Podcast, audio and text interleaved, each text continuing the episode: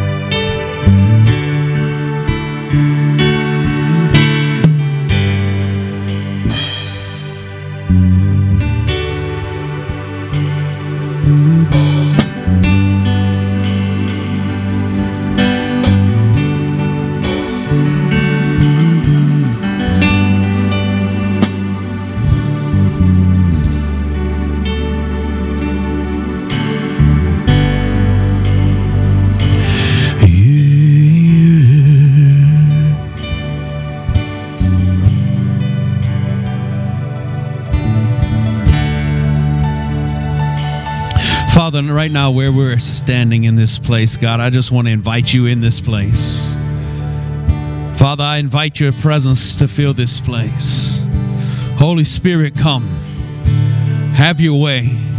Have your way in this place. Let your will be done, not ours. God, we come to worship you. We come to glorify your holy name and do whatever it is that you have in store for today. You've planned today before the beginning of time.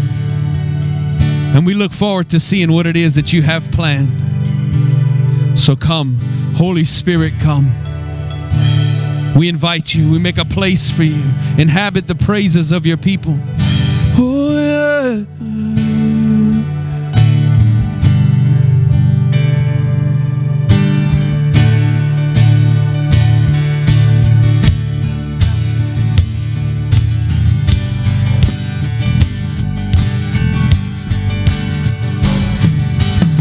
As I'm coming with a heart of worship, I'm bringing in a brand new song. I'm ready to see the unthinkable. I'm ready for a miracle. Hearts praying for a fresh encounter. Souls looking to the living God. I'm ready for a real revival. Oh, Holy Spirit, come like a flood, like a fire. Holy Spirit, fall in this place. Fill our hearts. Holy Spirit, come like a flood, like a fire. Holy Spirit, come. Holy Spirit, come.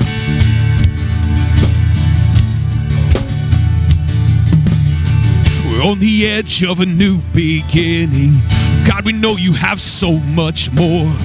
We're looking to a new horizon. We're praying for your rain to pour and overflowing of true redemption and overflowing of your kingdom. We're ready for real revival. Oh, Holy Spirit, come like a flood, like a fire. Holy Spirit, fall in this place. Fill our hearts. Holy Spirit, come like a flood, like a fire. Holy Spirit, come. Holy Spirit, come.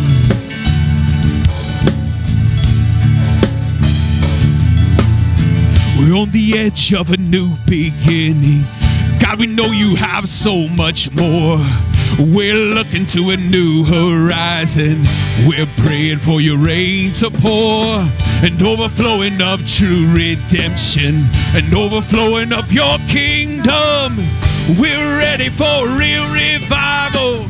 Oh, Holy Spirit, come like a flood, like a fire.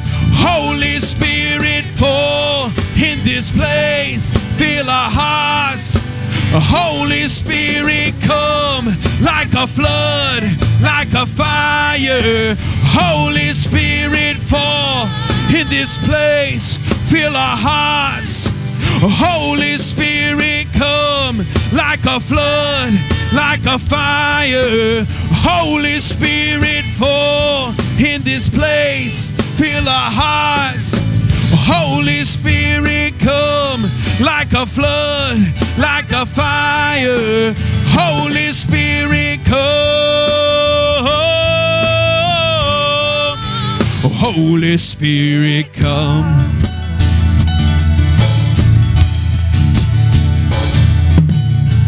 Oh, can you feel it? Heaven is reaching. Oh, can you hear it? Our God is speaking. Oh, can you see it? He's got your healing. Oh, just receive it. Receive the freedom. Oh, can you feel it?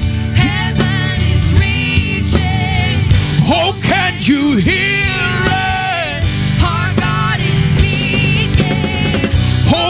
you see? He's Got your healing. Oh, just receive it. Receive the freedom. Come like a flood, like a fire. Holy Spirit, fall in this place. Fill our hearts. And Holy Spirit, come like a flood, like a fire. Holy Spirit, fall in this place. Fill our hearts. Oh, Holy Spirit, come like a flood, like a fire. Holy Spirit, fall in this place. Fill our hearts. Holy Spirit, come like a flood, like a fire. Holy Spirit, come. Holy Spirit, come.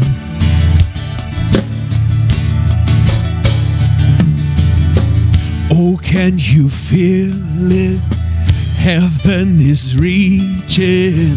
Oh, can you hear it? Our God is speaking. Oh, can you see it? He's got your healing. Oh, just receive it. Receive the freedom. Oh, can you feel it?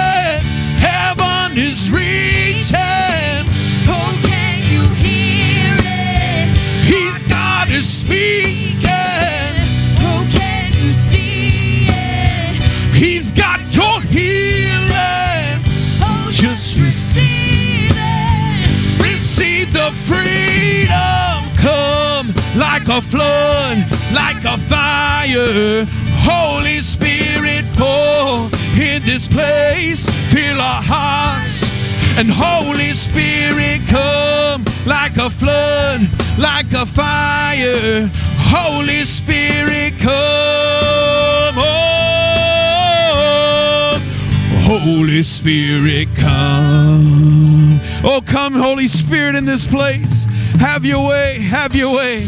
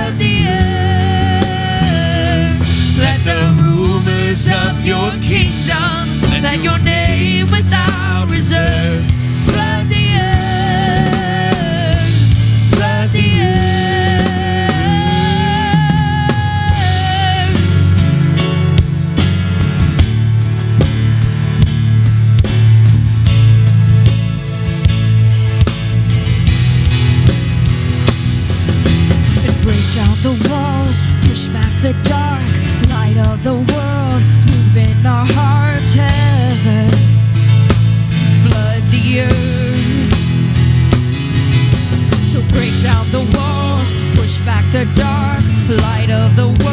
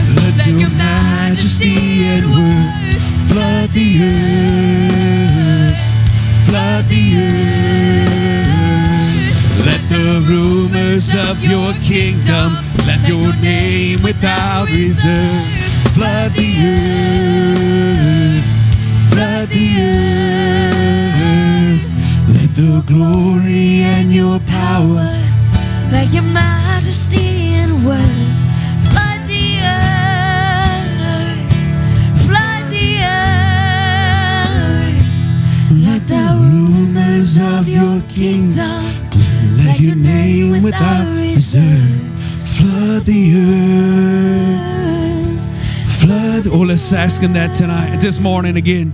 Let your glory and your power, let your majesty and word flood the earth, flood the earth.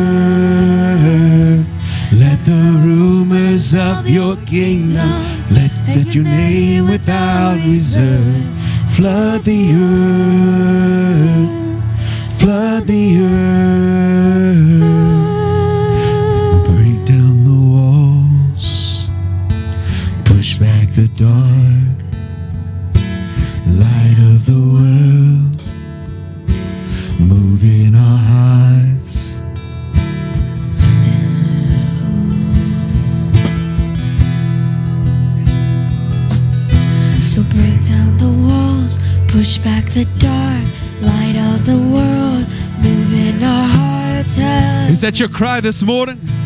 flood the earth. Oh, yeah. So break down the walls. Push back the dark light of the world. Move in our hearts. Oh, heaven. Oh, sing it again. Break down the walls. Break down the walls, push back the dark light of the world, move in our hearts, heaven.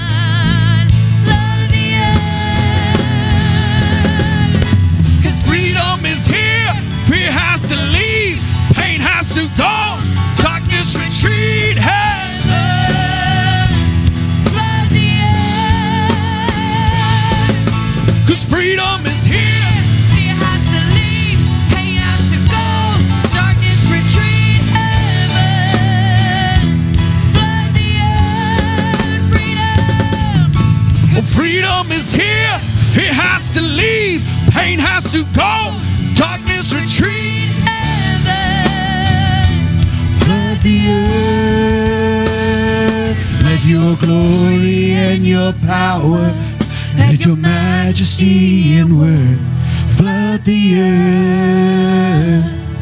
Flood the earth.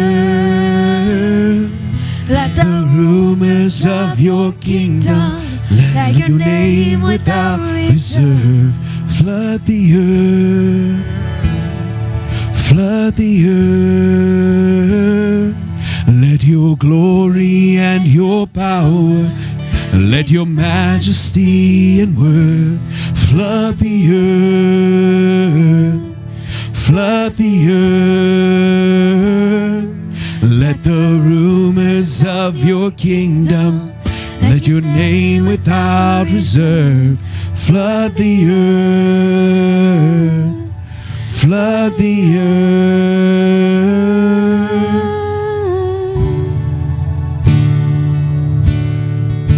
Father, come and flood this earth. God, as if there's ever a time that we need your spirit, if there's ever a time that we need you, Father, it's now. It's now, Lord. We call on you to come. Come, Lord. Come, Lord. Let your presence rest in this place and on this earth. Oh, yeah.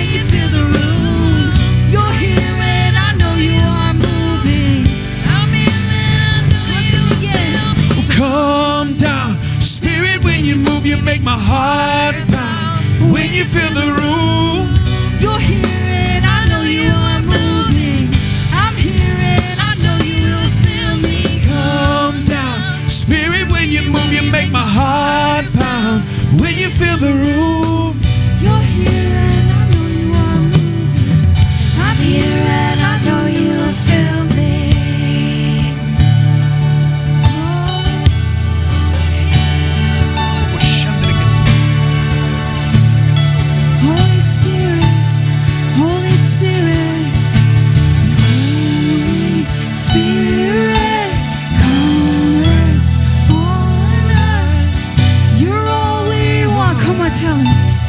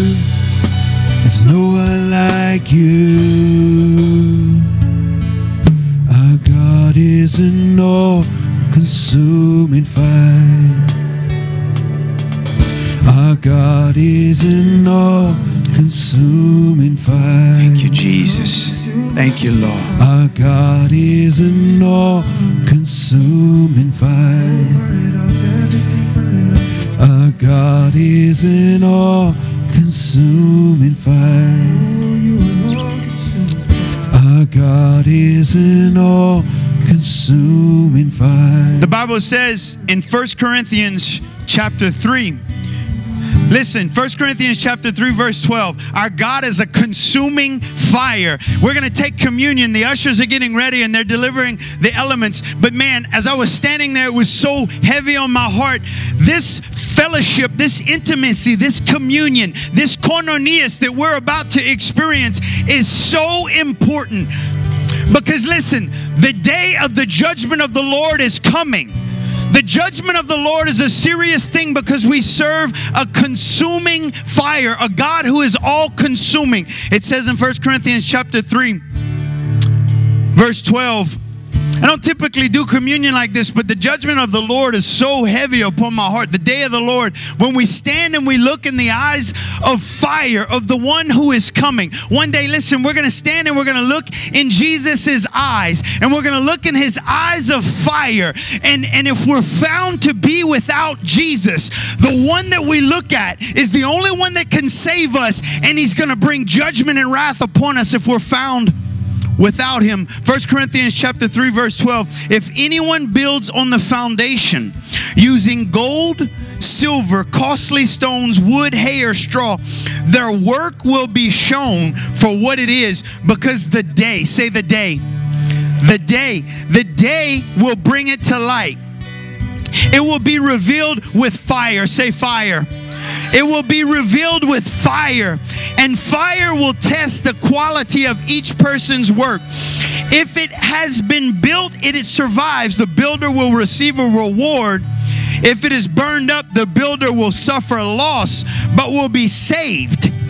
Even though it's escaping through flames, just barely slipping under the gates. The Bible says in Romans chapter 5, verse 9, since we have now been justified by his blood, how much more shall we be saved from the wrath of God that is to come? Listen, Jesus is coming back. And I know we say that in church and we say amen and glory and hallelujah. But look, the time is now. Last week, Pastor Bob preached upon the time when God enters in. The time is now. I was talking to a friend this week. When we stand and we look in the eyes of fire, we look at Jesus. It won't be this blue eyed white Jesus, it'll be eyes of fire. Amen. And if we're found to be without Christ, we will experience the judgment of God. The one who can save us is the one who's bringing judgment upon us. It's, it's the judgment of the Lord is coming. So when we take part in communion this morning, that needs to be on the forefront of our mind. Listen, this is not just a religious ritual that we come and we do the second Sunday of every month, but it but it, it's so serious, man. It's the intimacy and the relationship that we have with Jesus. And if you do not walk with Jesus, you are condemned to hell for eternity. And that's what the gospel teaches. That's the reality of the judgment of the Lord that it's coming. And in that moment, there's no God. It's it's over. It's eternal. Depart from me for I never knew you. So this this sacrament that we're practicing this morning and we're taking part in, it's it's an outward expression of our relationship with Jesus in the fact that I'm in communion with Him. Koinonias, I'm in relationship with Him because you know what? He is the one that saves me from the wrath to come. He is the one that covers me. He is the one that protects me. He is the one that saves me because on the day of the Lord, on the day of judgment, if I'm found without Him, depart from me because I never knew you the fear of the Lord, the judgment. Because just like we sung a moment ago, He's holy. God is holy. He's a consuming fire, and He loves us. So I want to be thinking about it. We're going to sing that chorus one more time, Pastor Nick. We're going to sing that, that and, and I want that to be on our mind. And you know what? At Life Church, we practice open communion. So all it means is that if you're welcome to take communion with us, but you have got to be a follower of the Lord. This is serious. This is this is serious. You have got to be a follower of the Lord. You have got to know that Jesus is your savior and by, by making that confession, you can take communion with us and be in, in communion with us. But you know what? Before we take the elements, let's really search our heart this morning and make sure that, you know what? I want to be found in Jesus on the day of judgment. I want to be found in Jesus because He is the only salvation. He is the only one that is going to protect me for the wrath of God that is to come. Pastor Nick, hallelujah, Lord. You are holy. Yeah. Yes, God. Yes, God. Thank you, Jesus. Thank you, Jesus. Cause who is like you? His eyes of fire. His hair like wool, his feet like burnished bronze. Power and authority. Power and authority. Not this blue eyed Jesus, but power. And he's coming back on a horse. Thank you, Lord. You. Thank you, Jesus. Cause who is like you? No like. Forgive us, God. Forgive us, God. Our God is In all consuming fire. Our God is in all consuming fire. Our God is in all consuming fire. Our God is in all consuming fire. The Bible says in 1 Corinthians chapter 11, verse 23. James, I don't have any elements. For I received from the Lord what I also passed on to you. The Lord Jesus, on the night that he was betrayed, he took bread. And when he had given thanks, he broke it and said, This is my body, which is broken for you. Do this in remembrance of me. Jesus was betrayed so that we can be saved. Jesus was betrayed so that we can place our faith in him. Jesus was betrayed so that we can be saved from the wrath to come. God, forgive us of our sins. Lord, as we do this in remembrance of you, we remember that you are the only salvation, that you are the only name under heaven and earth that by which man can be saved. You are the protection from the wrath that will come upon the earth one day. You are the salvation from hell, eternal punishment. And we place our faith in you, God. And we, we remember what you did.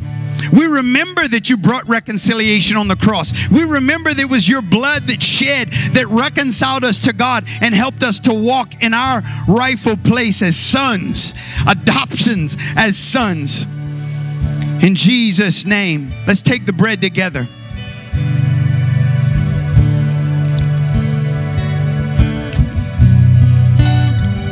Hallelujah, Lord.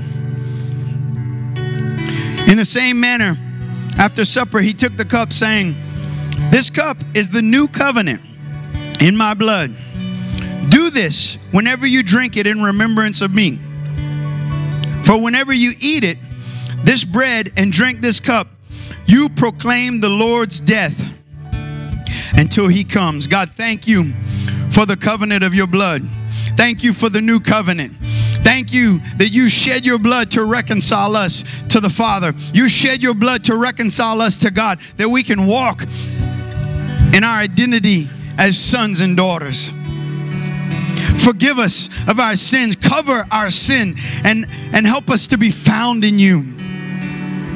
Let's take the cup together.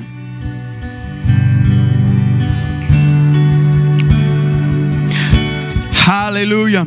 Well, this morning we're going to pray over a couple things. We're going to pray for spiritual revival in the nation. We're going to pray for individuals in our church family here today that are represented. There's individuals going through situations, going through struggles. Let's stay standing this morning. I don't want to disengage, I don't want to disconnect. And lastly, we're going to pray for gifts and ministries to manifest. Are you ready to pray this morning?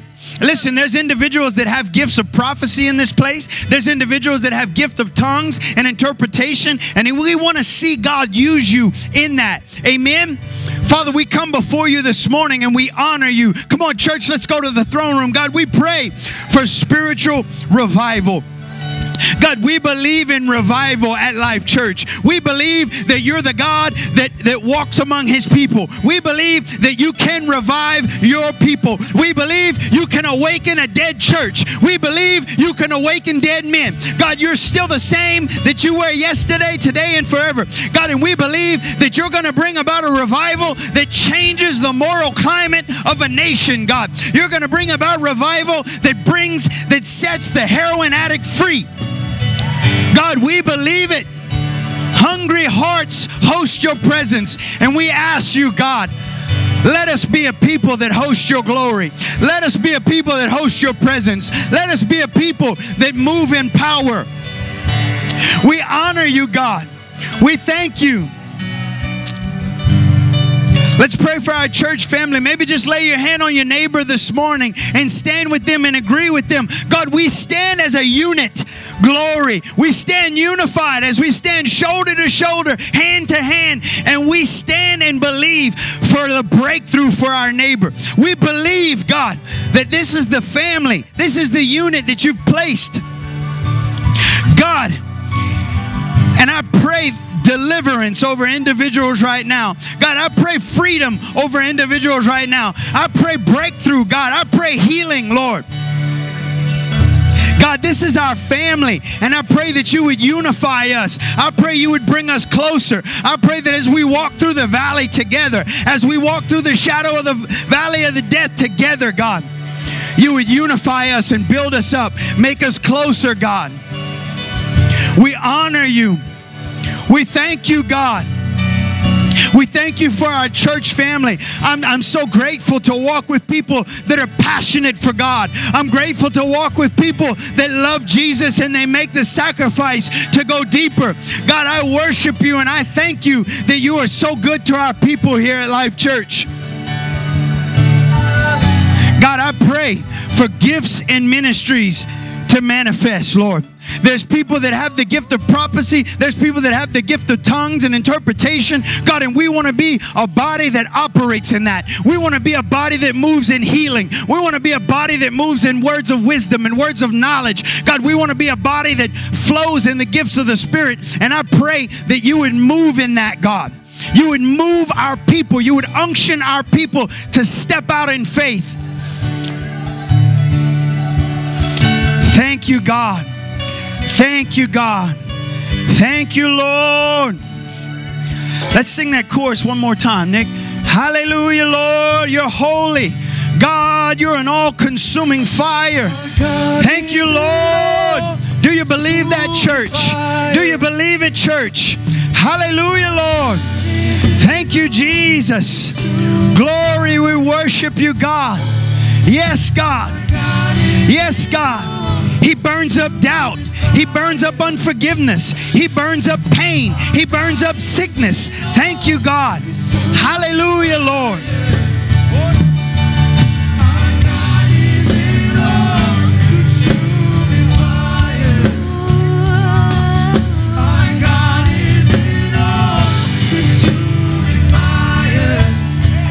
You're holy, God. You're holy, Lord. Yes, you are.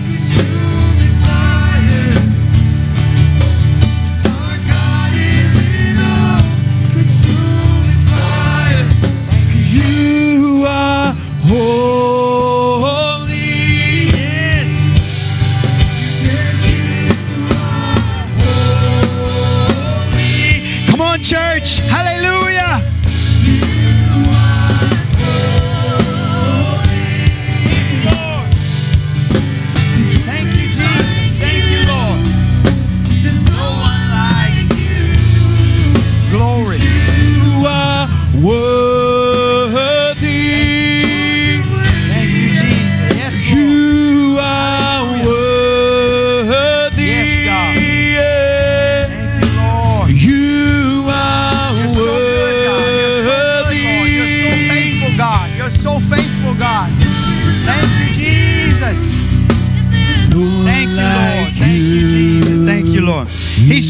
Church.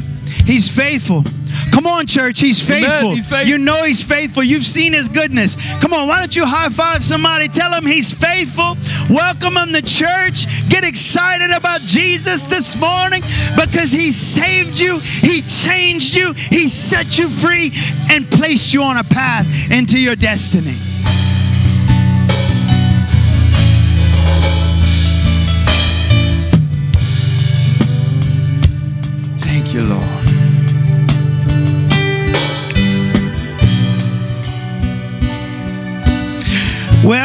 Morning, guys. It's so great to see you. It's so great to be here.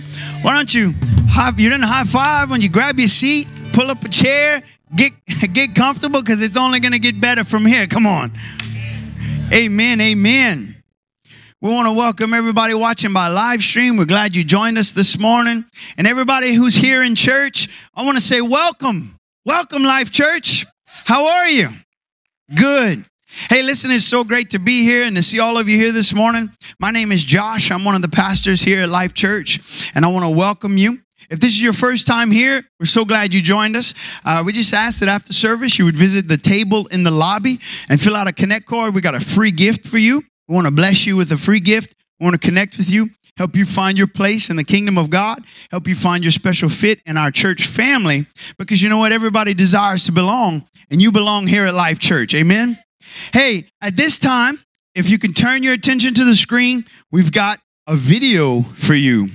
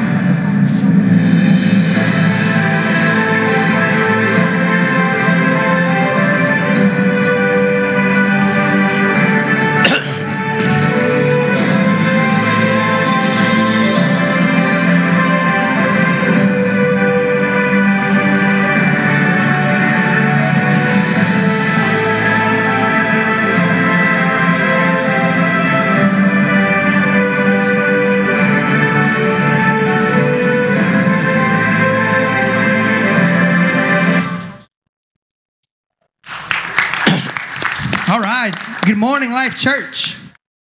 Okay, so you guys saw the video, right? How many of those things that flashed on there anxiety, stress, addiction, hopelessness those things that you've seen uh, either in your own life or the life of somebody else? The reality is, uh, society is it's completely laced with people who need hope. Uh, the truth of the matter is, we're the ones who carry it.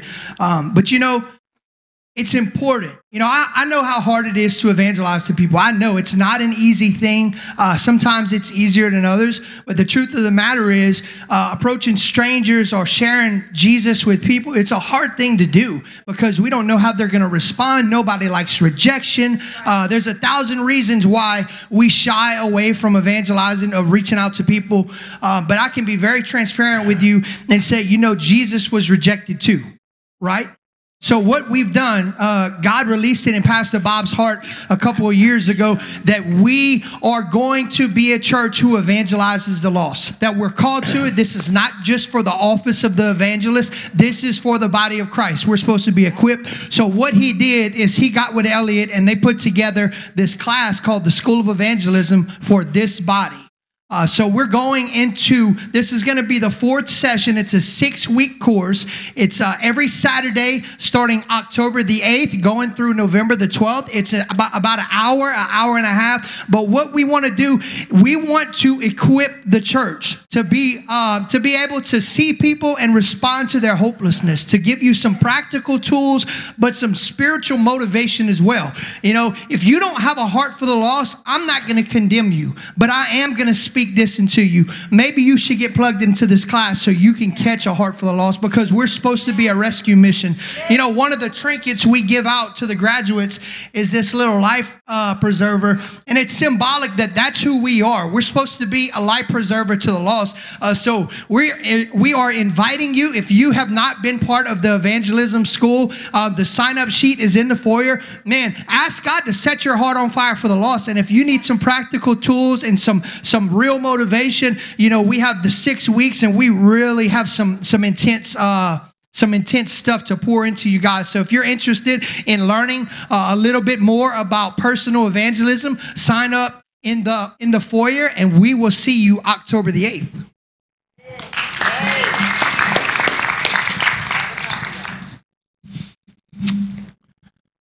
and not just learn, but do. That was one of the things that I insisted that when the class would begin, I said, don't just, just do class and then give everybody a certificate and let them go sit back on the, in their chair. You have to take them out on the street. And so uh, that, that's exactly what will happen also. And so if you say, well, I don't know if I can do that, well, you're not going by yourself. You'll be out there with others who have done it, and you'll be teamed with them. And you and last week, as I was praying, Wednesday morning, as I came over and prayed, um, almost the whole time, God put words in my, in my heart. He said, "Pray, pray for the sowers," and He said in four areas. There are those who have to break up the hard ground. There are those who will plant the seed. There will be those who will water, and then there will be those who harvest. And all four parts are important. Go back and read the parable of the sower. Seed was scattered, but it was on hard ground, and the birds came and, and uh, ate it up. So let me tell you, there's, there's just times that you're going out there expecting to win the world, and, and you don't know what you're doing. You may just be breaking up some hard ground. You might be planting a seed and walking away. You may be the one who's watering a seed that somebody plant, burned up the ground, you know, dug it up and planted. And then you may be the one who reaps and you go, Whoa, I did this. No, you didn't. Because all you did was harvest. Harvest is easy. It's the it's the plowing of hard ground. It's the planting of the seed. It's the watering and not seeing anything from it, but knowing that you're a part of the process. And all Wednesday morning, that's all I pray for. That's all I prayed. And I, so I just that video reminded me of that, and I wanted to share that with you. That's important. so uh, Galatians chapter four. There we go. Galatians chapter four, verse four and five. We read this last week, but I want to read it again. It says, But when the fullness of time came, God sent forth his son, born from a woman, born under the law, to redeem those who are under the law, that we might receive adoption as sons. And the message this week is nine reasons God's timing is perfect.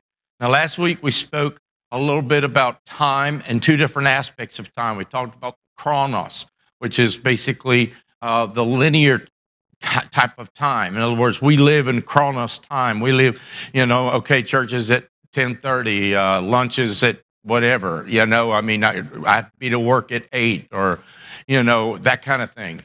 That we understand. But we talked about the kairos moments when God supernaturally intersects where we are. And uh, following that service uh, last week, um, there were people standing out in the lobby for Guwak because they're waiting for their young people who are upstairs being trained in children's ministry and outreach and puppet ministry and everything else.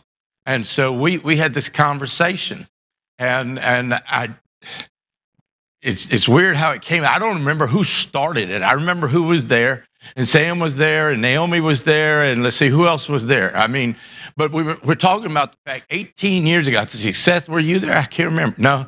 Anyway, but we get we started talking about this that that it, next month will be 18 years ago that I came here to this church as as pastor, and and and we were talking about that, and then everybody started saying, "Well, 18 years ago I wasn't even saved."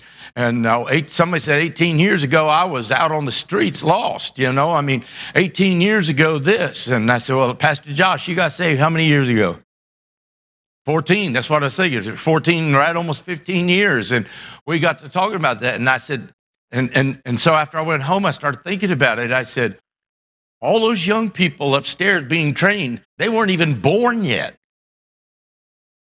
See, and you say, why is that important? Um, the week after I resigned the church where I was in Eunice, uh, a pastor here in town invited me to go drive with him to Alexandria. And uh, I think we are playing in a golf tournament. I don't remember. But anyway, he said, on the way home, I need to go see a certain person. And I said, dude, I'm tired. I want to go home. He said, no, it won't just take but a minute. And he said, we're going to go see my friend Dr. Remedios. I said, that ain't never going to be a minute. I mean, I mean, there ain't no way. Anybody know who I'm talking about, right? That ain't gonna be no minute. You know, I said, no, come on, man. He goes, no, he wants me to see his house that he's building. He just finished his prayer room upstairs and all that. I'm like, oh, he's driving. I'm in his car. I don't have any choice, right? And I said, please, can we make it short? So we get there. It, it wasn't short. And um, finally, I think, and it's time to leave. And he goes, oh, I haven't showed you the upstairs prayer room yet. And I'm like, oh, what are we doing here? You know?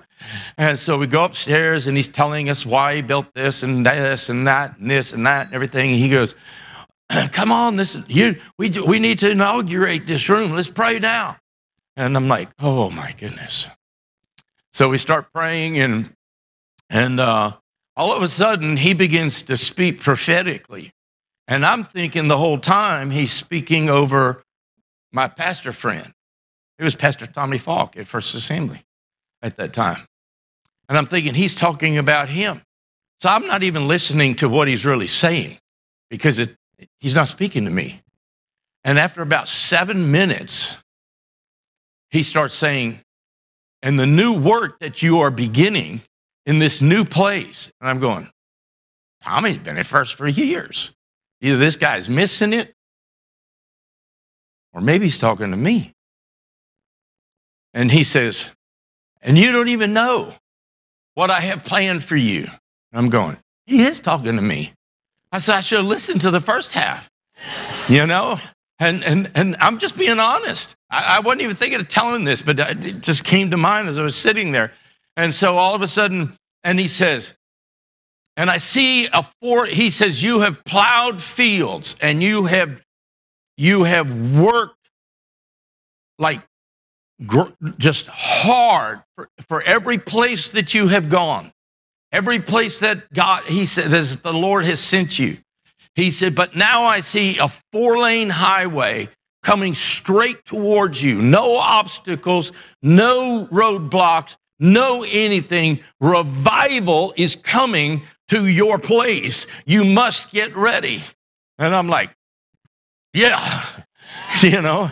And so I come back and I'm like, okay, man, I'm, I told my wife, I said, he, in fact, he said, he said, whereas you have labored before, this will be easy. I'm like, yeah. I have followed pastors in moral failures in three churches. And can I tell you, when that happens, they don't trust the next pastor. And I'm just telling you, I, I mean, it's in, in, the first church, I, we started uh, from scratch. I mean, no people. And God said, for the first two years, told me, He said, the first two years, I don't want you taking a secular job. I said, Lord, I got to provide for my family.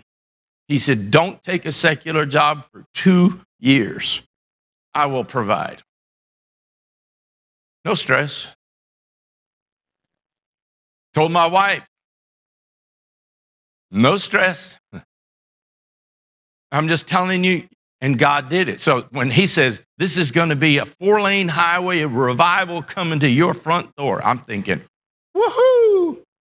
And the first Sunday we're here, a lady who was here at the time walks up to me. She said, Pastor, can I tell you a dream I had? I said, Is it good or bad? She said, I think it's good. I said, You're a doctor. You don't know? And she said, Well, let me tell you.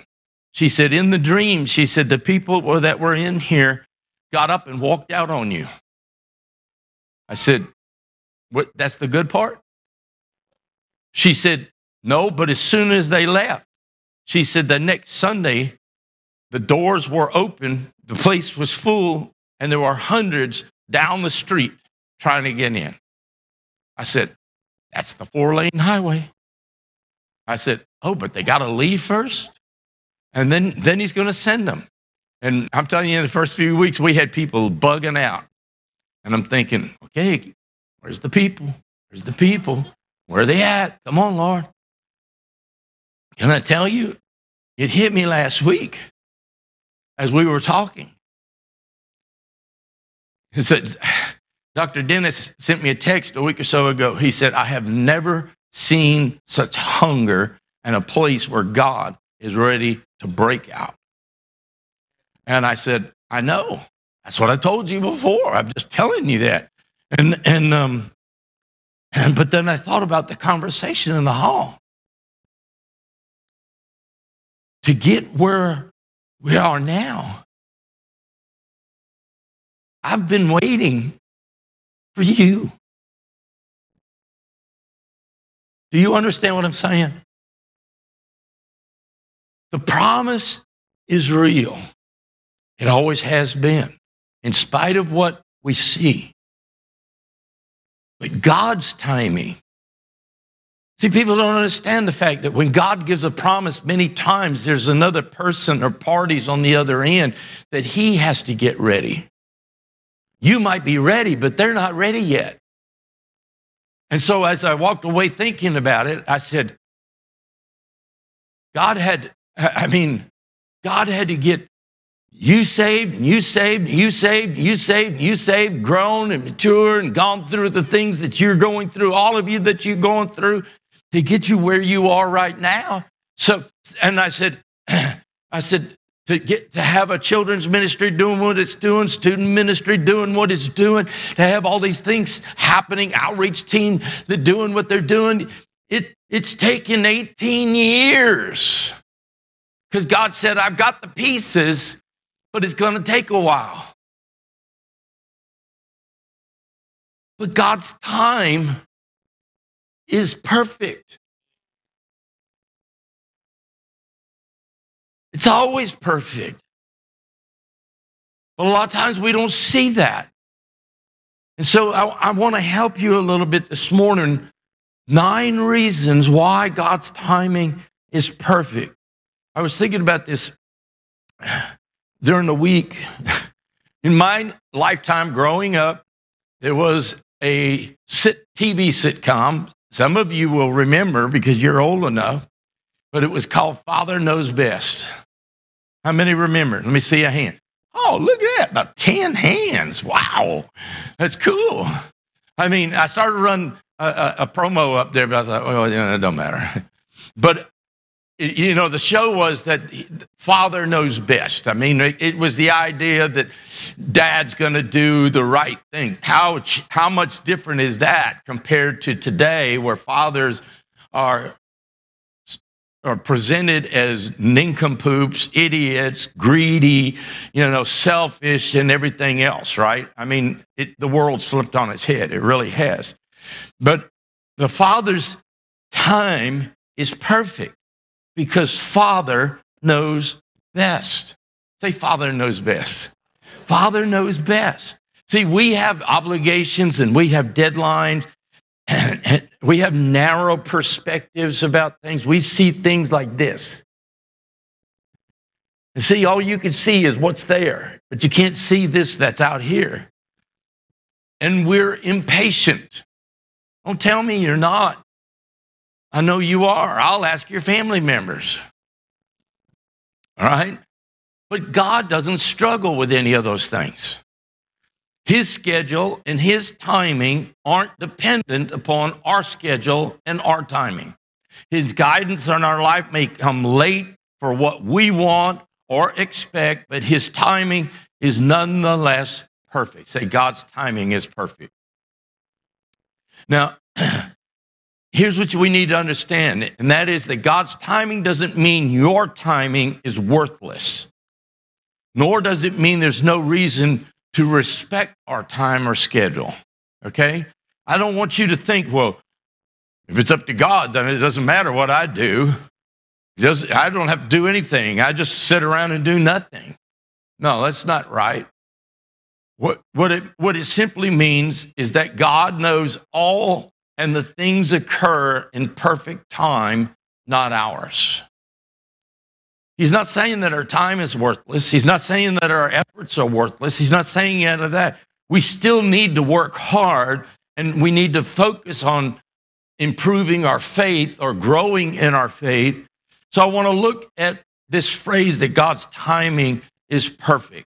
What does it mean that God's timing is perfect? It is important to understand that His timing isn't our timing. You, we must understand that first. His time is not our time.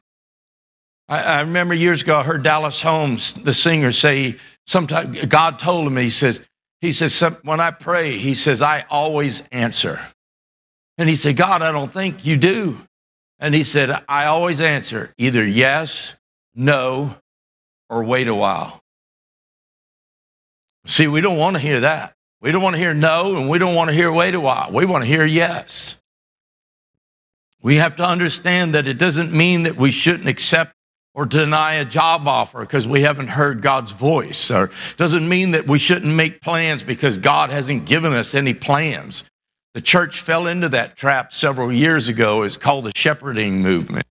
And um, it, it, it, it was such a trap that the, the teaching was that you had to be submitted to your elders, and your elders were responsible for making decisions for you. And it got so ridiculous that people were calling their elders to find out what color clothes they should wear, whether they should go to work, uh, whether they should brush their teeth that morning, whether they should. I'm serious. It was so ridiculous. You couldn't move.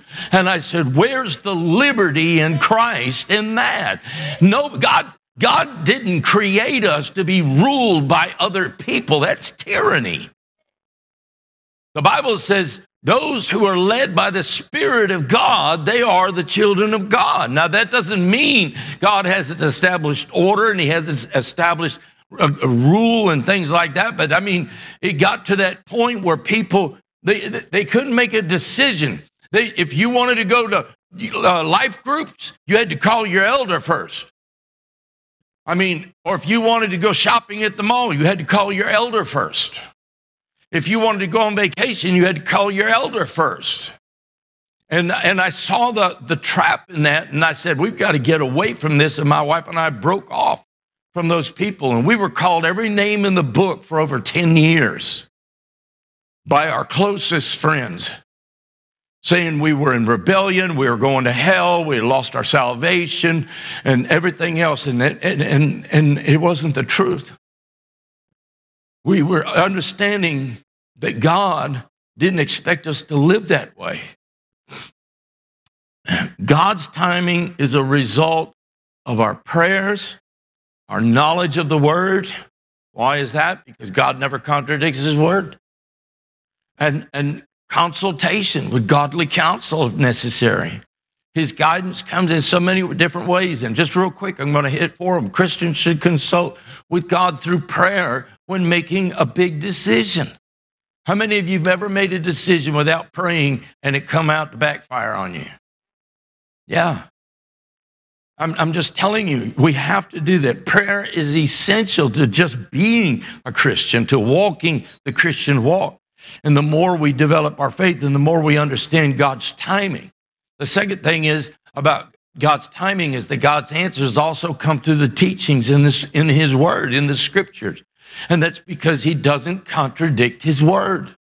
You say, Well, I think God wants me to do this. No, he doesn't want you to do that. And I've mentioned this before. Years ago, I had a deputy sheriff where I was pastoring come to me saying, I believe God wants me to divorce my wife and go marry this other woman. And I said, No, he doesn't. And I showed him all through the scriptures. And, and he, he refused. I gave him a book, and we came back and talked about it. And he wouldn't accept what I said. And he went from pastor to pastor to pastor to pastor until he found a pastor who agreed with him.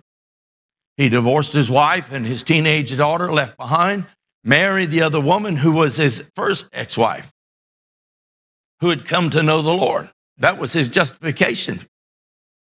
And within a year and a half, two years, they're divorced. See, God, God's not going to tell you to, to, to go against his word. He's just not going to do it. So we have to know what God's word says. God also leads in direction and timing with godly counsel. How many of you know that a good plan at the wrong time is, is a bad plan? You, you might say, Well, I feel like God wants me to do this and He wants me to do it now. Get some godly counsel. And I'm talking about people who are established and solid in the faith and know the word of God and see what they say. I mean, you, you ultimately are responsible for your decision, but get some godly counsel. I mean, it's just important. Don't sit back and wait for God's timing to just occur. I remember one time I went to visit a family in the church that we had started, and she, baby, how many the kids they had? They had six kids, something like that. Her name was Donna. I don't remember her husband's name, but he had got laid off from one of the big ship fabricating places down South Louisiana, and and um, and and their family was struggling. They lived way out in the swamps, and uh, I had heard through the grapevine that he received several job offers, but he wouldn't take them because it wasn't the amount that he was making at the other place. But it was huge compared to unemployment. And he, he said, so I went to visit, and he's sitting on the front porch of his house out in the swamp, bro. He just rocking. I said, Where's the wife and the kids? He said, They out collecting bottles and, and cans out in the swamps because we ain't got no money for food for dinner tonight. I said, Your kids, and I'm talking about little kids of all ages, and the wife traipsing through the swamp looking for stuff they could go sell to get enough food to buy a chicken for supper. And leaning against the, another door frame on his front porch was a baseball bat. And I decided to pick it up and get his attention. And I just walked over to him and I said, Let me tell you what the Bible says. If you don't work, you don't eat. I said, and you're not providing for your family. You got your family traipsing through the swamp while you sit here and turn down job offers because it's $2 less than what you made at the other place. I said, I ought to take this Louisville slugger and administer some wisdom to you. he stopped rocking. About that time, what saved him really was that his wife and six kids come traipsing out of the swamp. We got enough, I think, for a chicken. And I remember saying with that bat, and I pointed at her and I said, Don't give him any of it. Let him starve. I'm serious. I know people, they want God's timing and God's direction and everything, and they want to just sit back and wait on it. No, you do what you have to do. I mean, I could tell you stories where my wife and I, we, did, we had to do whatever we had to do. We've delivered telephone books. I mean, we, we've, we've done t- four or five temporary jobs at a time. I caught catfish for a living. I caught crabs for a living. I did all kinds of stuff because I knew that I had to provide. And yet God's promise was this, this is where he was. So I'm just telling you, we, we can't just sit back and wait for God's direction. Proverbs 19, 20 and 21 says, listen to the counsel and accept discipline that you may be wise in the rest of your days. Many plans are in man's heart, but the counsel of the Lord will stand. Christians and scripture can provide valuable insight, insight, and we need to understand it. So let's look at these nine reasons that God's timing is better than our own and why it's perfect. And the first one is that God doesn't have any deadlines. Each day we're confronted with deadlines.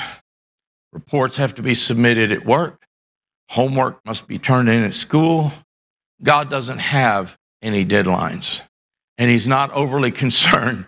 I don't I hate to tell you this, but He's really not overly concerned about your deadline either. But He does want what's best for you. He wants what's best for you. And if we have deadlines, then we have to follow through on our worldly obligations, knowing that God's timing never occurs in haste. And I'm going to pass this tidbit of wisdom onto you. If you're ever faced with making a decision about anything and you're feeling pressured to make it because of time, back away. I'm just telling you, God's not going to force you in a corner. He's going to give you a choice, but He's not going to force you. And every decision I've ever made because I felt haste to make it because somebody was putting it on me was always a bad decision. And many times my family paid for it. I'm just telling you. The second thing is God doesn't have deadlines and God is never impatient. He's never impatient. His timing isn't rushed. His schedule is solely based on caring for his people. And you're a part of it. You're a part of God's flock. You're a part of God's people. Everything he does is based upon what's best for you. Most of us are quite the opposite of being impatient. I mean, I mean patient. We're we're very impatient. We don't like to wait. I tell you, cell phones and drivers drive me nuts at red lights. There was a time you never saw anybody at a red light reading a book. Anybody ever see anybody at a red light reading a book? Just like this, you know. Beep beep. Oh, put my book down. But now everybody and anybody sitting there, I mean, they're addicted to their phone. They can't, and even when they do start off with the gas pedal, they're still looking at the phone. You never walked into an elevator with everybody looking in a book. You never saw people in a restaurant sitting across from each other reading a book. It just kills me. People sitting in a restaurant and they texting across to each other. I'm like, talk. It's a lost art. It really is. We live in such a fast paced society, and even the most patient person tends to want quick results. I laughed years ago. I remember when they first invented microwaves, they were like this big and had a dial, and they, that's all they had, maybe low and high. I mean, and then they got fancy. And then they had them where they put infrared things inside. And then they had it to where you could cook it fast and then slow it down. I'm like, that's what an oven's for. You know, what I mean, I mean, we, we, we, it's just crazy. We want it fast, and then we want it even faster, and we, we, we want it yesterday or the day before that or whatever. Patience is a wonderful character trait to develop, and it's even more important when we're waiting on God's timing. And to become more Christ like, oh, I hate to tell you this part. To become more Christ like, then you must become more patient. but understand God's process for developing patience. I remember as a young teenager in the Lord, and I was at the altar crying, and I was praying, God, give me patience. And the guy next to me hit me. He said, Don't pray that, you idiot. I said, Ow. I said, Why'd you do that? He said, You never pray for patience. I said, Why? The Bible says uh, patience is a godly virtue. He said, It don't come that way. It's not like God just props it you know, express mail to your house and here say, here's your patience. I said, what do you mean? He said, look what the Bible says in Romans chapter 5, verse 1. Therefore, anytime you read therefore, you got to ask what is therefore. Paul's trying to make a statement here. He says, therefore, since we have been justified by faith, can you say amen? We have peace with God through our Lord Jesus Christ. Can you say amen? through whom we also have access by faith into the grace in which we stand, and so we rejoice in the hope of the glory of God. Amen.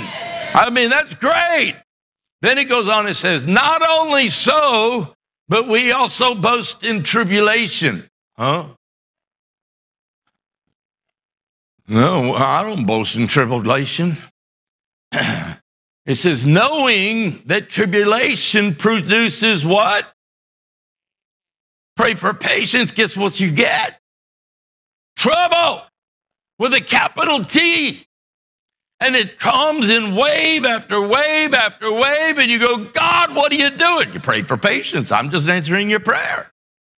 I don't pray for patience. There's enough trouble. Jesus said, There's enough trouble for this day. Don't worry about tomorrow. Deal with what comes. Be Christ like in it. Because why? Because patience produces character, and character produces hope. The rule that I've used so many times in direction, in guidance, and counsel is from Colossians chapter 3 and verse 15. I don't have it on the screen. It says, And let the peace that comes from Christ rule or govern your hearts.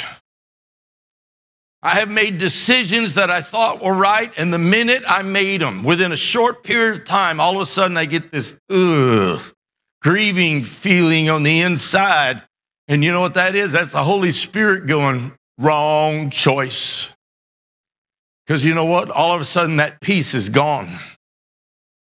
You see, I could be facing a, a den of lions if it's God's will and have the peace of God.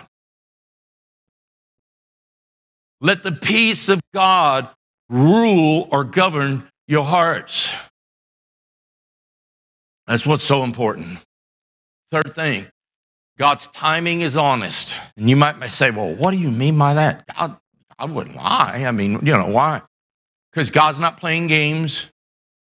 Um, he's not he's not playing around like, let's see what happens if I just wait. You know, people are like that.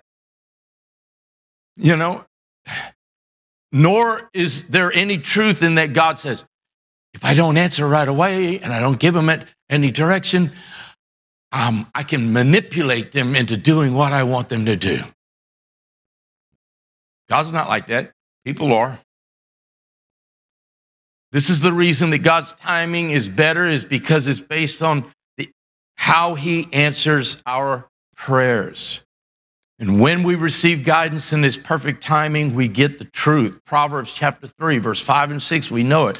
Trust in the Lord with what? All your heart and lean not to your own understanding in all your ways. Say all your ways, not just some of your ways all your ways, submit to Him, and He will make your path straight.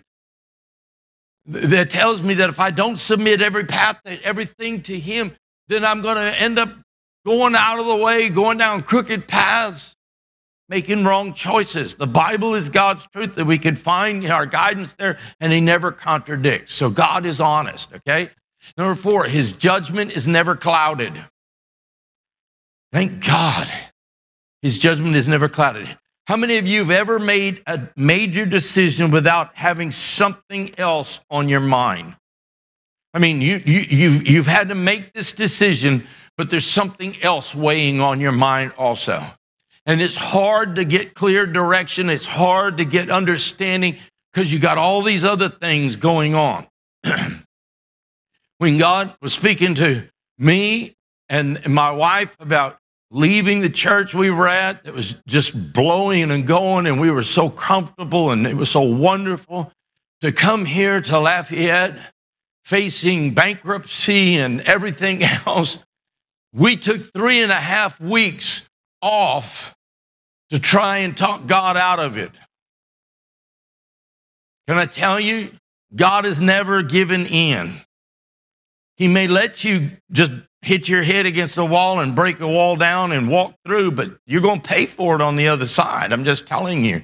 And and our our minds are so filled with other things. I had pastor friends going, "You'd have to be an idiot to go to that church. You'd have to be an it is it's career suicide, ministerial suicide to do what you're thinking about doing. Don't do it. My best friends were telling me this. In ministry, were telling me this. I mean, can I tell you? Job had his friends too. None of them told him anything good. I mean, even his wife said, Why don't you just curse God and die and do the whole world a favor? I mean, really. Eh, our, it's hard to make clear decisions without being influenced. Sometimes the influence comes from our own desires, uh, from friends, or most, mostly usually through social means around us. And, and, we, and there, you can actually be influenced and not know you're being influenced. When you get down talking to somebody, you go, Why is it you feel like you need to do this? And if they'll be honest, they'll admit so and so expects this or so and so does this. And I've actually interviewed young persons wanting to go into ministry. And I go, What is the bottom line? Why do you want to go in the ministry? I'll never forget one young man told me, he said, Because my mother has always told me since I was a little boy, you'd be a great minister. I said, You've got the wrong calling, brother. I said, Because if the calling isn't from God, your mama ain't going to be there to help you. I'm just telling you. You just we, we're influenced and we don't even realize it. God's timing is precise, it's clear, and He doesn't have a priority checklist of who He needs to answer to first. He doesn't have a, list of like, well, before I move in, you know, uh, Pastor Tiger's life, I better check with his wife. I better check with some family members. I better check with Pastor Bob. I better check with Josh. I better check. He doesn't, he doesn't do that. I don't know if you've ever read the book of Job. Most people don't. And, and uh, but in Job 38 is awesome. The book of Job is my grandson's favorite book. I don't know why, but he loves the book of Job.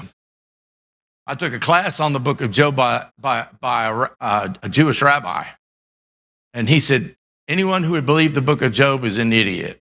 He said, read, read the first chapter and read the last chapter, and everything in the middle is no good. I said, Really? My Bible says all of this book was God inspired. Chapter 38 is an incredible book. I mean, uh, uh, of Job, an incredible chapter. Go read it sometime.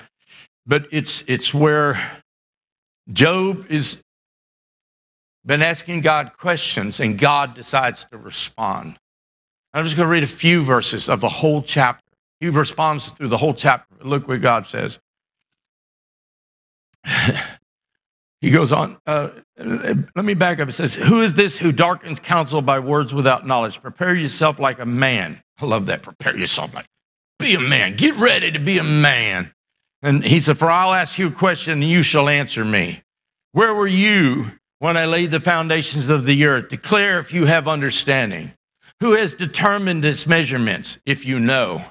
Or, or who has stretched the line upon it? To what are its foundations fastened? Or who laid its cornerstone when the morning stars sang together and all the sons of God shouted for joy? The whole chapter is like that. God is going, Oh, really? Where were you when I did this? Where were you when I did this? Can, can you answer me this? Can you answer me this? Can you? An-? I mean, the whole chapter is that way. When you get to the end, you're like, I don't know. I don't know any of that. And God goes, But I do. And, and so God's timing is right, and his, his judgment is never clouded. The fifth thing that reasons that God's timing is always perfect, his, his, his timing is better than ours, is because he only has you in mind. Now, there are billions of people on this planet. There are millions that have lived on the earth before your lifetime. And as human beings, our circle of acquaintances is very limited. I love people who love to name drop. Oh, I know so and so, like they're big. But can I tell you on the scope of knowing everybody on the planet? They're nothing. They're really nothing. I love these people on social media. Well, I have 5,000 followers. I have 10,000. I have 300,000. Now, most of them are fake. But compared to all of lifetime and all of history, that's nothing. We can only know so many people. And whether we know it or not, we do prioritize the people around us based on importance. You say, Oh, I never do that. Yes, you do. Think about it. How many of you have ever had a phone call and looked and saw who it was, said they can wait?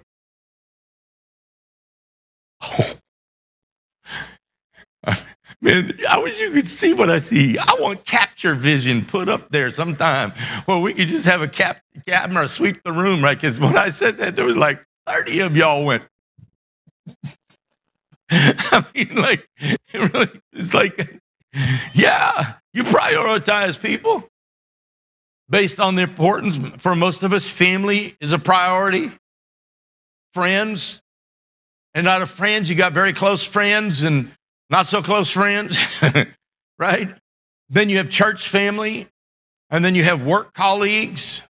We prioritize those things, and it's hard to manage them all. I mean, all those relationships, they just get, it, it, because there's only so many hours in the day. I, I had a guy one time tell you, I wish God would give us 48 hours in a day. I said, you just end up further behind than you are with 24 hours. I'm just, God has and wants a relationship with each and every one of us, and He waits patiently to hear our praise and our confessions and our thoughts and our questions.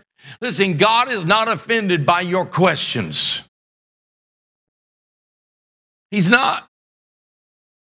He can handle them. And He might even answer you. He just might tell you why right then and there. But with you in mind, God's timing is always perfect. You're not second in line. Have you ever gone to the DMV and felt like they forgot your number? I'm like, they skipped me. That really happened one time. They skipped me. Like three numbers. I went up there and I said, Y'all skipped a number. And they said, Oh.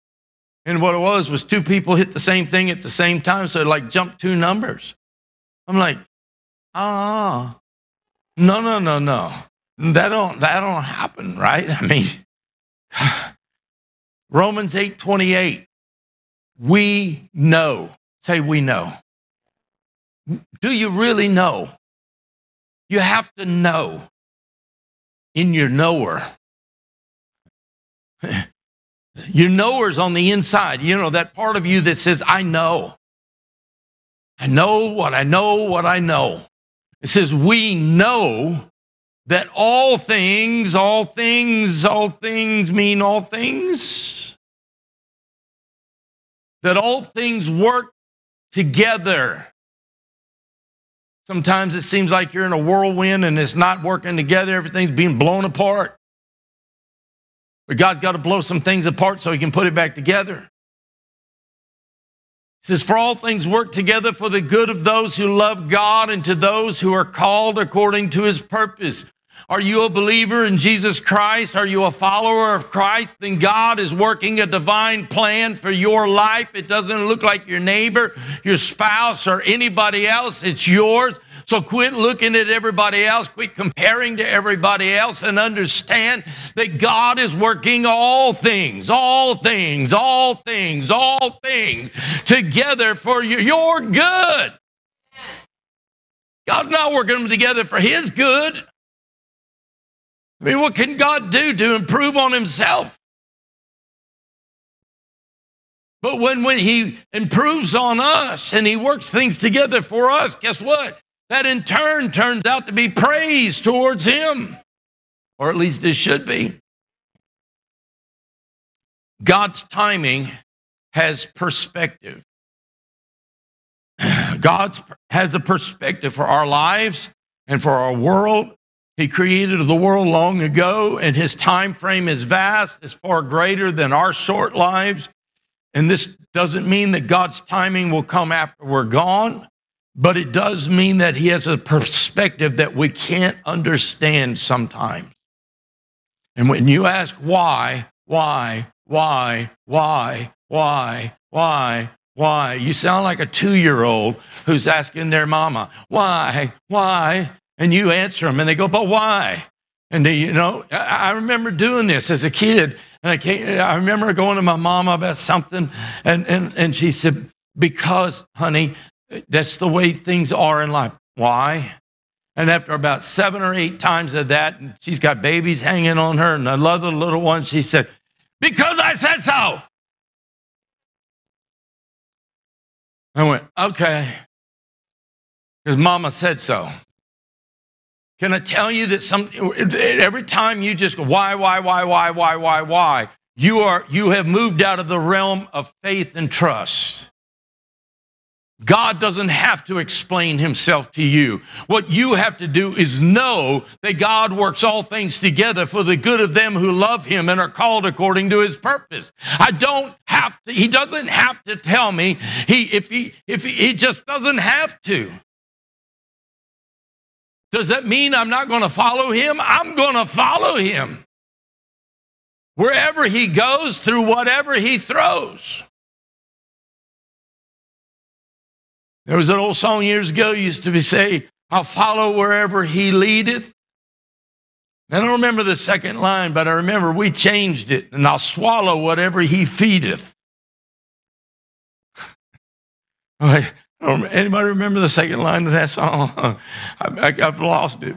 I'll follow wherever he leadeth, and I'll swallow whatever he feedeth. Oop. Oh, that was bitter. And God says, but it's good for you. My grandmother on my dad's side, she had this stuff in a bottle called tonic. You had an ingrown toenail, it would cure it. You had a bellyache, it would cure it. If you had cancer, it would cure it. It was called tonic. It was a cross between Dr. Pepper, castor oil, licorice, and milk of magnesia. It was horrible. And I remember she used to come and sp- spend time with us, take care of us while my mom was going to the hospital, have a baby or have a surgery. She'd come down when we lived near them up in New Hampshire. And, um, and, and one day I remember coming in, or, or my brother came in. She goes, Grandma, she said, my head's hurting. She said, let me get the tonic. And I remember my, bro- my brother running up the stairs. It's better now. Just the idea of having to take that stuff made you forget about what was wrong with you. I'm just telling you. Did anybody have a grandma like that? I'm telling you, we did. It was called tonic. I really don't know what was in it. it had a label. She bought it at the store. It wasn't something like she concocted. I'm just telling you. But to compared to God, our perspective is super, super narrow, and it's built around our schools and our workplaces and our places of worship, our family, and all that kind of stuff but there's nothing compared to the perspective of God. John chapter 11 is the best example I can think of in the scripture. Maybe you got a better one, I don't know, but this is the story of Lazarus, remember? And the word has come to him. He said, Lazarus, your friend, is sick unto death. And so the disciples start getting ready, like, hey, we need to go see Lazarus, you know? And, and Jesus says, this sickness will not end in death. No, it is for God's glory so that God's Son may be glorified through it. Now, Jesus loved Martha and her sister and her sister and Lazarus. Okay? So, first, Jesus says he's not going to die, and this is for God's glory. So, boys, sit, sit yourself back down. And it says, So when he heard that Lazarus was sick, he stayed where he was for two more days. Pastor, you get called on a sick call that somebody's on their deathbed and you wait two more days, you better be ready to raise them up. And it says, And then he said to his disciples, Let us go to Judea. He waited two days longer. Why? Because his perspective was the perspective of his Father in heaven, and it was totally different than everybody else. Even his disciples didn't get it. So then when he says, Let's go, the disciples are like, Well, he's not going to die. What's the big deal? And when they get there, of course, we know the sisters come out and they confront him. If you had been here, my brother would not have died. And Jesus said, Do you, I'm the resurrection of the life. Do you believe this? Yes, I believe this. And he goes, Okay, roll away the stone. And they go, Oh, by now it stinks, you know, like that's going to, you know. And Jesus says, Lazarus, come forth. And he comes out bound in grave clothes. And the word spread to Jerusalem because where he was was right, not far, but a few miles outside the city. And Jesus was headed to Jerusalem. God's timing and perspective. Why didn't he just speak the word like he did with the centurion? He says, just speak the word and my, my servant will be healed. Because God's perspective. He has a reason for everything that he does. Number seven, even his bad timing is perfect. Notice I put bad timing in quotes because God doesn't really have bad timing. There's a story of a man who rushed into the railway station one morning and he was almost breathless as he arrived to the gate and to the ticket agent and he asked, What time does the 801 train leave? And the reply was 801. And the man says, Well, by my watch, it's 759. By the town clock, it's 757. And by that station clock, it's 804. Which time am I supposed to go by? And the ticket agent looks at him says, You can go by any clock that you wish, but you cannot go by the clock on the 801 train because it's already left. See, we, we, we, we get confused. We look and go, but, but well, this and but this or if this or this. God's timing is never attached to our worldly occurrences. And even though it might seem that you're going through bad timing, it is perfect. Say it's perfect. God's timing is perfect. There's a reason behind it. I was thinking this morning that today is the anniversary of 9 11, that horrible tragedy that took place, what, 21 years ago? But if you go back and read, you'll find stories, dozens and dozens of stories that of people who were late arriving on the job because of they missed their train or their car wouldn't start or one thing or another or another or another or another and they would have been in those towers had they been there on time I remember years ago, my wife and I, with a few other people, went to New York City and we got to spend a day and a half with Jim Cymbala at, uh, um, um, what's the name of the Brooklyn Tabernacle in New York City. And he told us this incredible story. One of the last people, survivors, that was pulled out from under that mountain of steel and concrete was a lady in his church, and I forgot how many days she was under there. Days. And he said, and the whole time she's thinking, why, God? Why? I'm going to die here. Nobody's going to find me. But they finally got to her, found her, pulled her out. She survived. And you think, why? Can I tell you something? When that story hit the news, she went around the world telling the story of what happened, buried under the concrete and steel, and how she came to Christ from the seed that had been planted before, and that she and she was a believer and a follower, and that God had resurrected her out of that concrete and steel to tell people that their life is important to God. You say, well, couldn't God do it another way? Well, ask Him. Why did He do it that way? Because it captured the attentions of tens of thousands of people. To have somebody like that come and speak. How many people were found in the days afterwards with stories that changed their lives? We may not understand everything as to the whys and the hows or even the what ifs, but God's timing is never wrong. Number eight, there are never strings attached in God's timing. Never. Decisions are often made with obligations associated to them in this world. Some are direct through con- contracts, some are indirect through inferred obligations. But God's timing, whether answered by whether answered prayers, blessings, or challenges, never have strings attached. When God said, I want you to move to Lafayette, I want you so I want you to resign from the church you're at, I want you to go there, and I want you to trust me. There were no strings attached. I could have said no. But I'm so glad I didn't.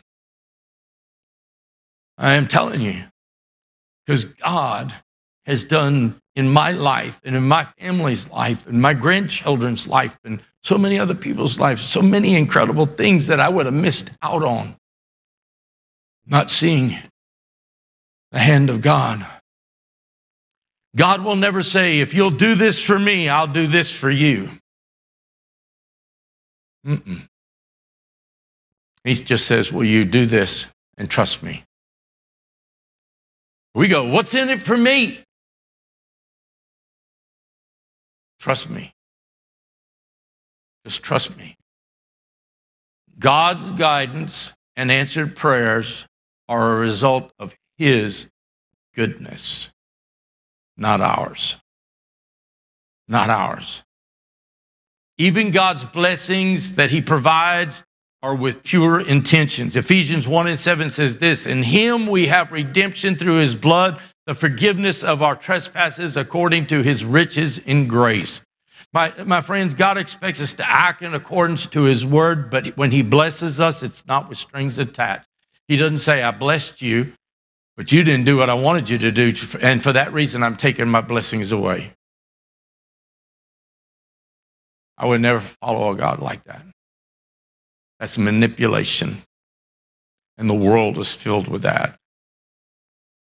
God so loved that he gave his son without any promise that anyone would receive the salvation that he offers. Number nine, the last one. Nine reasons God's timing is perfect. Because there's no appointment necessary. Have you ever made an appointment with God? Be careful if you say no, because you should. God ought to fill your schedule. He ought to be the first thing on your schedule. You know who we put first on our schedule? The people that are the most important. The people that we think can benefit us the most. How many of you can think of somebody on this earth that can benefit you more than God? Really, it's a, it's a great idea for organizing your daily life to spend time with Him, is to put an appointment on your calendar and hold yourself accountable to, to interact with Him. But I stated that God never requires an, an appointment, and that's because our Heavenly Father, through the name of Jesus, is available any time of day and He always listens. He's always there. Doesn't matter if it's two in the morning, doesn't matter where it's at, what part of the world you're in. It doesn't matter. He's there. He's ready. He's, he's got your, you've got his ear. You've got his ear. Our timing is limited by hours and days and, and school and work and our need for sleep, but God's timing is never. I just went through real quick some scriptures and I found Jeremiah 29 11, we know, for I know the plans I have for you, declares the Lord, plans to prosper you and not harm you, plans to give you hope in the future. Then you will call on me and come and pray to me, and I will listen to you. Psalms 27 14, wait for the Lord, be strong, and let your heart take courage. Wait for the Lord. Ecclesiastes 3 and 1, for everything there is a season and a time for every matter under heaven. Micah 7 and 7, but as for me, I will look to the Lord, I will wait for the Lord of my salvation, my God will hear me. Lamentations 3 25 through 26. The Lord is good to those who wait for him, to the soul who seeks him. It is the good, it is good that one should wait quietly for the salvation of the Lord. Psalms 90 and 4 for a thousand years in your sight, O God. Or like in your sight, but as yesterday when it was it has passed, or as a watch in the night. I just went, there's dozens and dozens of scriptures about waiting on God for his perfect timing and his perfect direction. And if we're going to subscribe to this idea that God's timing is perfect, there's two final things. And that is that God's timing to act won't always come when we expect it or in the way that you expect it. And the second thing is that God's timing is always superior to ours. Always superior to ours. Again, that doesn't mean we just sit around and don't do anything. We don't make decisions or wait for, you know, we got to hear a heaven or a choir or something like that. No. We led by the Spirit of God. And we trust Him in every situation learning to walk by faith. I said it last week. Walking by faith is hard. There's that old saying is if it was easy, everybody would do it. That can be applied here too. Walking by faith is hard. I know Christians who have bailed and walked away because the first major trial that came their way, they said, I can't do this. And what they should have realized is, that's right, you can't. But I can trust him. I can trust him. I want to pray for you this morning. How many of you feel like you're going through a time of difficulty? Whether there's clarification for a decision, choices that need to be made,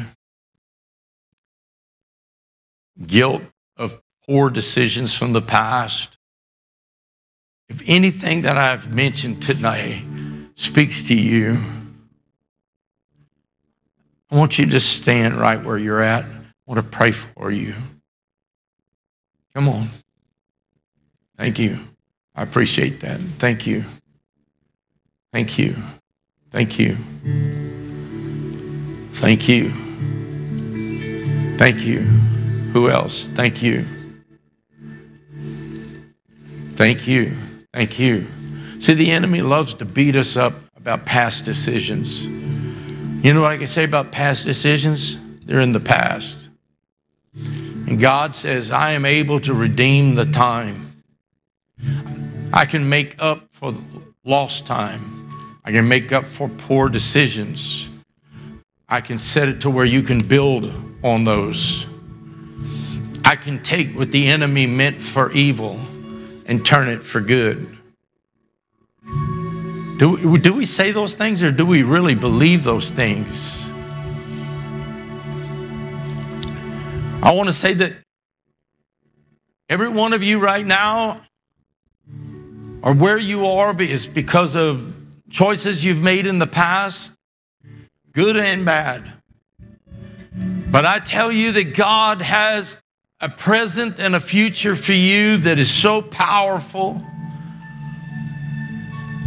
If you just put yourself in the place to let Him have His way. Anyone else? I see we had two more stand. Anyone else? I want to pray. Those of you who are seated, if you look around and see someone standing, would you feel open just to stretch your hand towards them or go towards them? and lay your hands on them? Because I could tell you that some of them feel absolutely isolated and alone. If you were standing before all these people got up, raise your hand so they know who you are, so they know who to come pray for.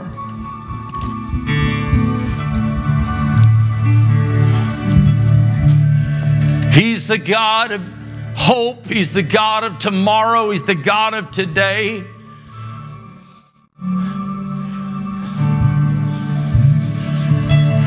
You know, in the news, they've been having stories of because of the drought across the world, cities that they didn't even know existed have come immersed out of the out of the earth because they've been underwater. They've been flooded all this time. And I think some got, and I was reading it the other day, I was looking at these pictures of these places, and I realized, God, you allow a spiritual drought to come into our lives to reveal the things that need to be made whole, to help us discover changes that need to be made in our lives. Father, all across this sanctuary right now, there's people standing. They've been honest and saying, God, you've been speaking to my heart this morning. And I thank you, Father, that I'm here and I'm hearing you and I'm responding in the manner that you desire for me to respond. Holy Spirit, right now, make clear, bring clarity of mind, clarity of heart to them. God, blow away the confusion, blow away all the voices that are not of you, Lord God. Father, in Jesus' name, in Jesus' name, help them see the things that have happened in the past have been with purpose, have been with purpose to bring glory and honor to your name and to work out your character in our lives.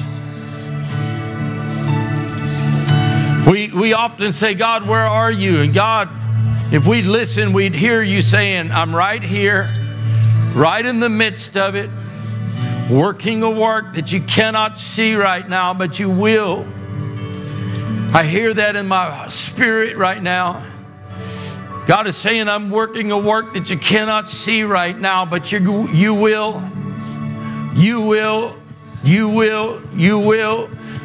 You will. That speaks to you. I want you to say, I will, I will, I will. God is working a work in me that I will see, I will see, I will see. I will see it. You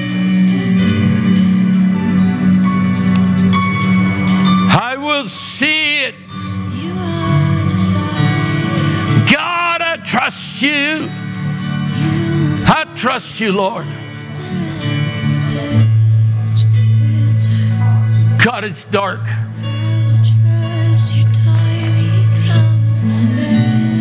But God, I trust you. I trust you, Holy Spirit. Incline us to hear your voice, which is usually the small whisper down deep inside among all the other voices speaking in our life. Trust your timing Jesus, Jesus, Jesus. We praise you, Lord. This is a faithful We praise you, Lord.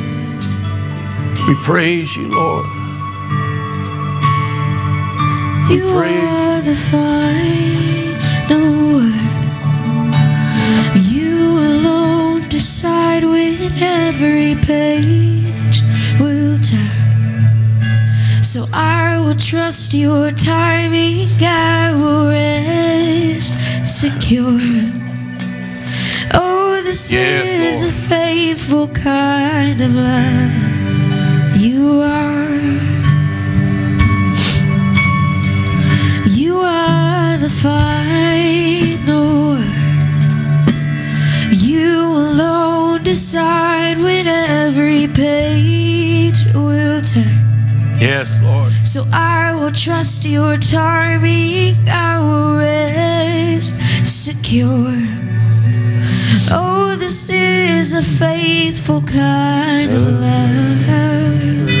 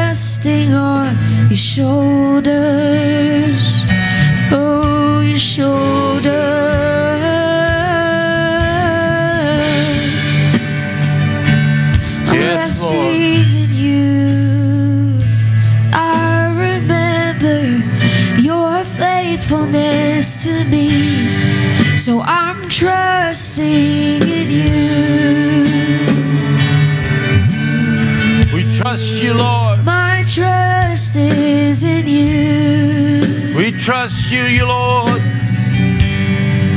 I'm trusting your perfect timing. Oh, I'm trusting in you. You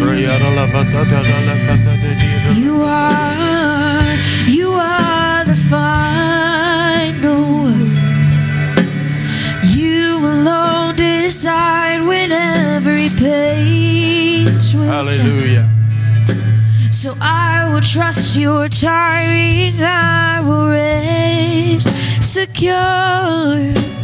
Oh, this is a faithful kind of love. You are the final word, and you alone decide when every page will turn. Will trust your timing. I will rest secure. Oh, this is a faithful kind of love.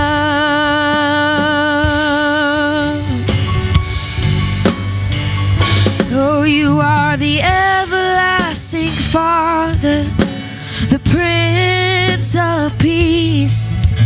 Emmanuel, God with us, you're here with me.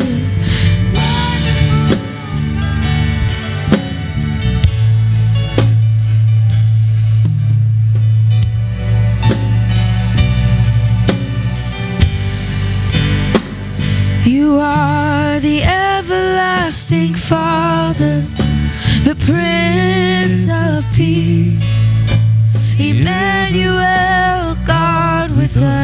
you're here with me.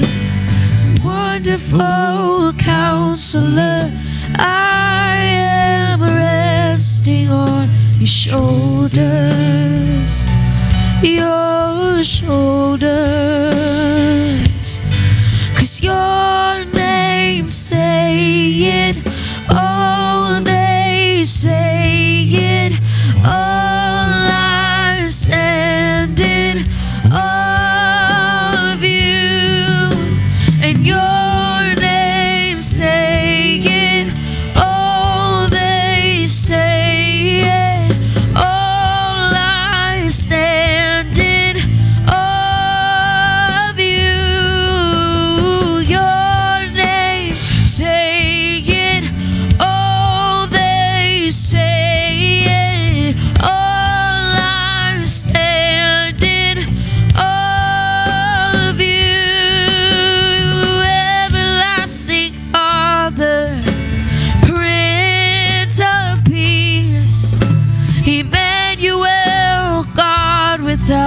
you're here with me.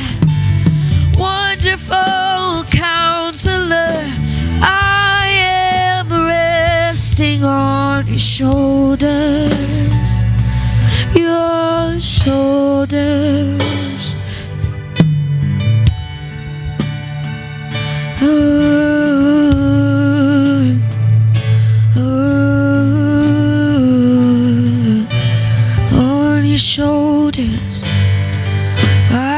trusted you.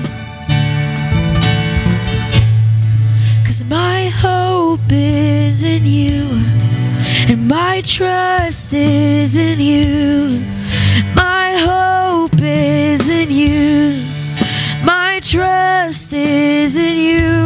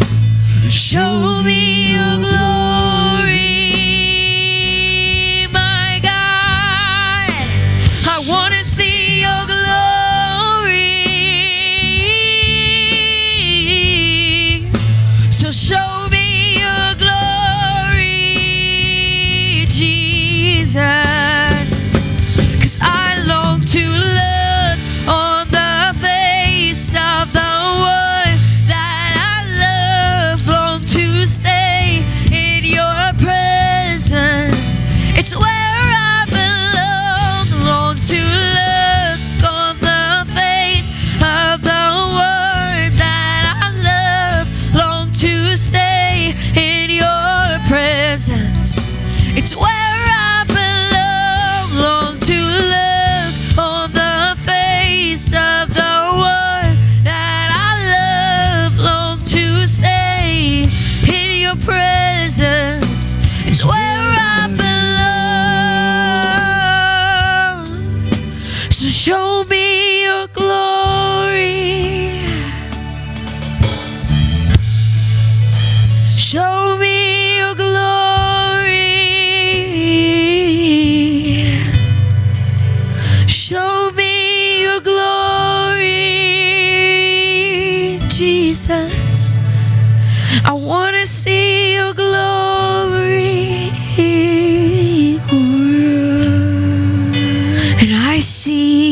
I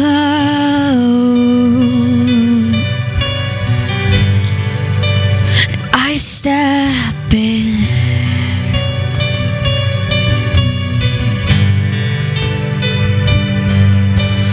I long to see your glory as Moses did.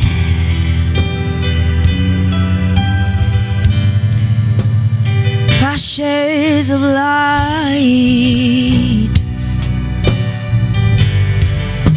and rolls of thunder.